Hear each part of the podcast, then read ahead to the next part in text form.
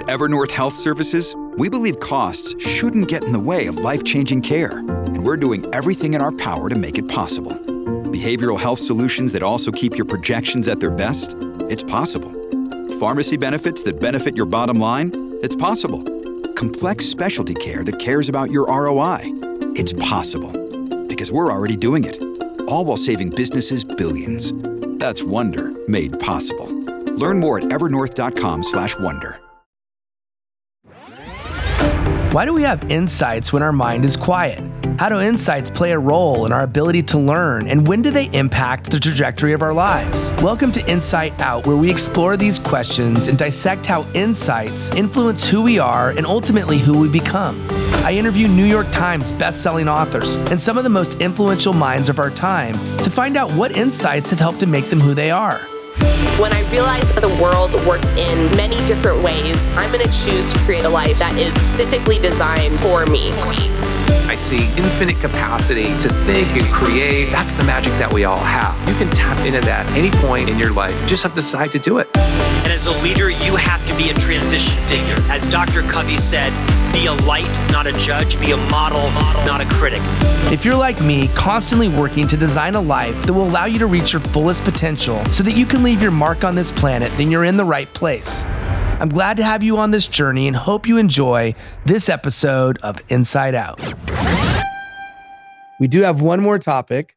So here's this question How should we use others to guide ourselves? Let me go through what's missed, Billy. Is a lot of us when we try and model our lives based on other people, which is a smart thing to do, by the way. Here's an analogy that would kind of help us out. You know, I've always believed life is like a poker game. You get on the table, or you don't get on the table, sorry, you sit across the table, right? You sit, take a chair, you sit down. The dealer hands you a set of cards, and you only get to play that hand out. That's basically how your poker game works. It's one round. So you take your hand, you look at your cards. One card's gonna say you should be a YouTuber, one card's gonna say you're tall enough to be a basketball player, whatever. And you gotta play out the hand that you're given. And then from that piece, one of the rules of the game is that you get to watch past recordings of other players who have sat at the poker table before you. Right? It's just most people don't go and leverage that rule. A lot of us, we go through life and we just look at our cards, or worse, we just compare ourselves to other people. We look what other people have in their hand and we don't focus too much on the cards that were dealt. Whereas I think the magic, the people who win, are often the people who just sit down for a few years and literally watch past recordings of past poker games. What did Tony Robbins do? What did Zig Ziglar do? What did all of these people do so that we can gain insights? But here's the problem the problem is this we listen to the people that we admire, but we don't implement what they've done. So let me repeat that again. We listen, but we don't implement what they've done. What do I mean by this? I call this feeling the pain of our mentors. So if Lewis is somebody I admire, I don't just look at everything he did right, I also look at everything he did wrong. So that way, I see him as what he is a human being who is not perfect, who has achieved a bunch of things in life that I have a strong admiration for, but also has things that I can learn from too, from the mistakes he's made. Whereas most of us, when we study other people, we focus on their greatness. We don't focus enough on the mistakes that they've made so that we shouldn't repeat them. So that's the way I would encourage us to learn from other people and get guidance from other people. Don't just watch the goals, the shots that hit the goal, that get the point, but also pay attention more importantly to the ones that miss the post. Let's dive into that for a little deeper. Why is that so important? The reason it's so important is if you only pay attention to the goals and not the shots at goal that miss, you might hit yourself in a wall, essentially. You might run into a wall. Because remember, human beings, whenever they talk about their experience, it's just that. It's based on their own experience, based on their unique set of skill sets. But there's also a lot of things that they couldn't have controlled that got them the result. I'll give you a simple example to help us understand this. If Mark Zuckerberg was born in the year 2100, he wouldn't have built Facebook. He would have built something else. Because based on the timing of our society, and we are at that time, like 2000, 2005, wherever, when he was born, it was the right timing for him to do Facebook at that moment in time. Same thing with Steve Jobs. If Steve Jobs was of the same age in the 1990s, let's say, or even in the 1900s, let's make it easier, he wouldn't have built a personal computer. He wouldn't have made the iPhone. He would have done something else. And that's really the point that I want to drive is there's a lot of things that go into somebody's success, Billy, that are not really controllable by that individual, but that need to be understood by someone who's looking out externally. That's why it's so important to understand the pros and the cons. The other piece to that is when you get a lot more detailed with understanding success, then the data points make a lot more sense. Because when you compare different people and you get really granular, then you'll find commonalities that are essential across the board. I'll give you a super example example here. So let's say we take YouTube. Okay, there's a lot of ways to win on YouTube. You could post once a day, like some crazy people do. You post three times a week. But what I've noticed is there's a trend from all of the successful content creators is consistency. That's basically the principle that stands. But the minimum consistency that I noticed for most content creators is once a week.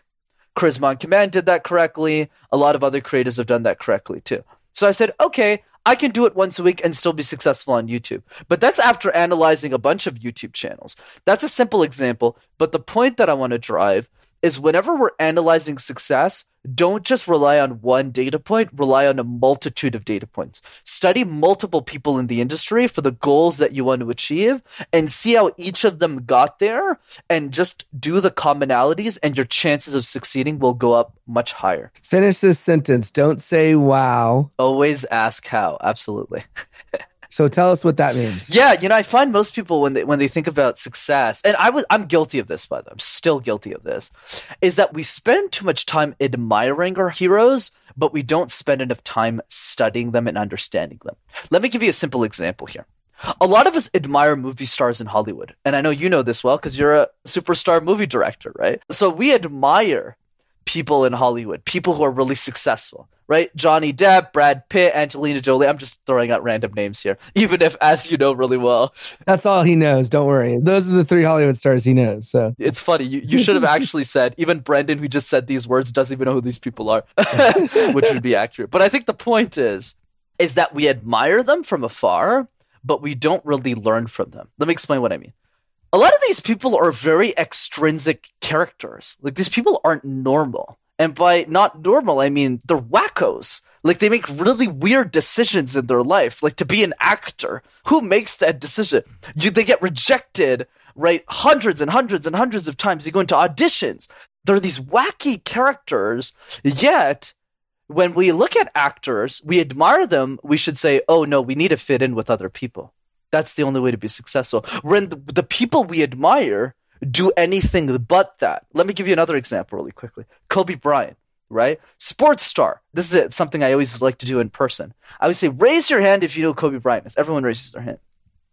And I go, keep your hand up if you know what Kobe Bryant's kill list is, and all of their hands go down. And the reason their hands go down is they, a lot of us, we look at the success, but we don't understand the process behind the success, which really quickly in Kobe's case was when he was 11 years old and he made the decision to be the best basketball player that ever lived. He made a list that he called the kill list and I'm not misquoting him. It was called the Kill List, and he made a list of the 50 top basketball players in his age range in the country. And every time he would go to a basketball game, he would always analyze how do I beat this guy? How do I beat this guy? What's this person doing that I'm not doing? So that when he matured up, he would beat them all. And that's exactly what happened. He was number one on that list by the age of 15 or 16, and then he got drafted into the NBA out of uh, high school. You got to understand, deeply understand, not on a superficial level what other people are doing. Like, what is the DNA of their success? What are all of the things they've done leading up to where they are today? Don't just look at them and go, wow, this is amazing. But like, what led up to that? What do they do in the morning? What do they do on a daily basis? How did they start? What was the evolution? What mistakes did they make? My final thought on this is simply this when we think about other people and we think about how other people can help to guide the decisions we make ourselves. It's important to remember that we are not that other person. We are simply learning from what they've done, both good and bad. And I think the best way for us to do this is to not think from a perspective of copying them, but think from a perspective of making sure that each of the characteristics that they have, ask how that has influenced where they are today. And what are the ways in which that can show up in your own life. And if it can show up in your own life, ask yourself the question how can it show up in my own life? And start taking action. It only happens when you start to understand and look and really visualize it happening for yourself. It only happens if you do the studying on the front end. I'll pass it over to you. What's your final thought? I love that final thought, Billy. I would say two things. The first thing I would share is focus on the people you actually want to be. You know, me and Billy joke about this all the time about how I know very little about Hollywood actors or culture. And there's a reason. It's because my time is finite. I want to focus my time on people that I actually want to be. That's why I know people like Gary Vaynerchuk inside out. That's why I know people like Lewis Howes inside out, Seth Godin inside out, or Chamath, because I want to be these people. But for you, those people will be different. So figure out who is that list of three people to get you started that you actually want to be. The other piece, which is an easy way to apply what Billy just taught us, is what I call the easy threes that I just made up on the spot. So the easy threes is when you pick somebody that you admire and you just go, what's three things I can implement from this person? Just three things. So for example, if I use Billy here, what are the three things? Happy wife, leads to a happy life. That's probably the first insight I got. Quality of the questions leads to the quality of the insights. Probably the second lesson I learned from Billy. And the third one is no matter how successful you become, joy is the most important factor of your success, right? I'm just making that up right now. But take three insights and apply it from every single person. And if you do that with 100 people, you're right on the money. Boom. Love it. Another great session. Thanks so much, Brendan. Hope you got some value out of this one. Until next time, Make it a great one. We will be back with more episodes. Let us know what you took from this. Send us a DM. Tell us what resonated, what connected, and let us know what you were able to implement in your own life because that's what this is all about. We'll see you on the next one. Thanks for being a part. Take care. Thank you for listening to this episode of Insight Out. I hope you took away some valuable insights that will help you in business and in life. If you like this show, the best payment you can give is to rate, review, and subscribe to the show on your favorite podcast platform. You can also listen to past episodes and see a breakdown of all the best insights by going to insightoutshow.com. And for the record, there's no greater compliment than sharing this show with your friends on social media.